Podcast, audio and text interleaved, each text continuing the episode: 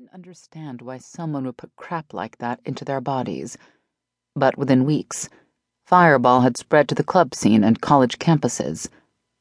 If the cops didn't get it off the street ASAP, it would only be a matter of time before the stuff started showing up in the local high schools.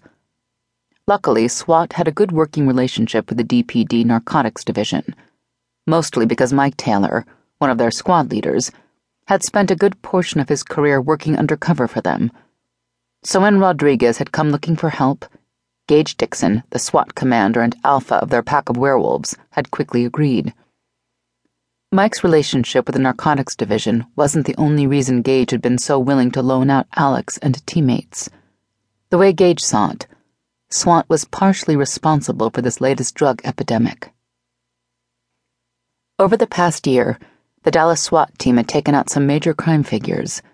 Gage had killed Walter Hardy, destroying a syndicate that controlled most of the crime in the southwestern United States. Alex's squad leader, Xander Riggs, had taken down a major bank robbery ring. Eric Becker had single-handedly wiped out the Albanian mobsters who'd moved in to take over, and Landry Cooper had ended up putting a family full of arms dealers in prison.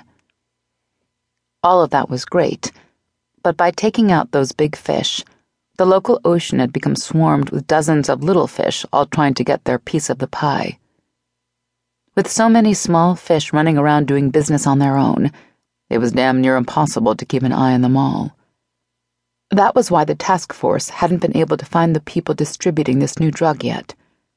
There were just too many new players in town. Five minutes and we're finally out of here, Remy muttered, glancing at his watch. Alex lifted a brow. What, you have a date or something? Remy flashed him a grin, his hazel eyes twinkling. I wouldn't call it a date, more like a booty call. At three o'clock in the morning, who the hell would be awake now and looking to hook up? That would be Vivian. Remy's smile broadened. She's always ready for a hookup. Alex dug through his memory, trying to figure out if he'd ever met Vivian.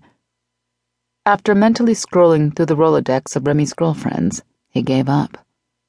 The man had a lot of women in his life.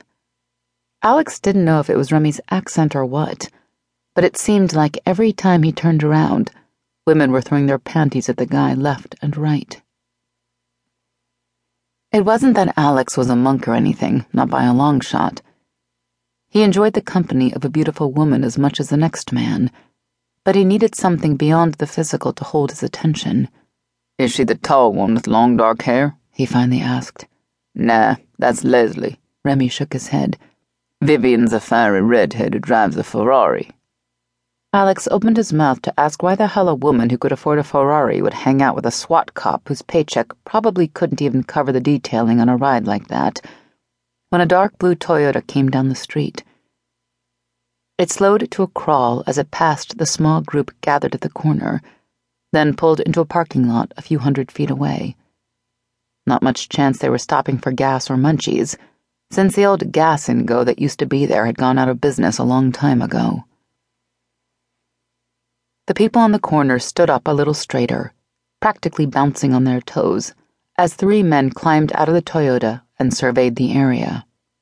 Well, if that didn't scream they were up to something shady, Alex didn't know what did. He leaned over his rifle, using the low-light scope to see details that even his werewolf-enhanced vision couldn't pick up from this distance.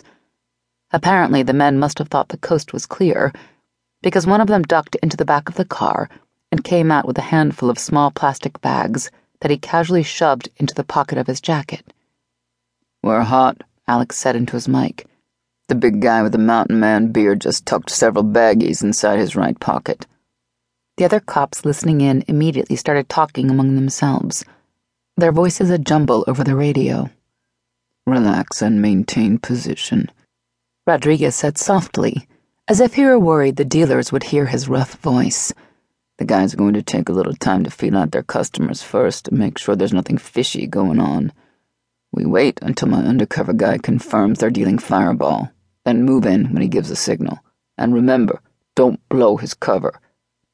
We arrest him along with the rest of them and make sure he spends a night or two in lockup like everyone else.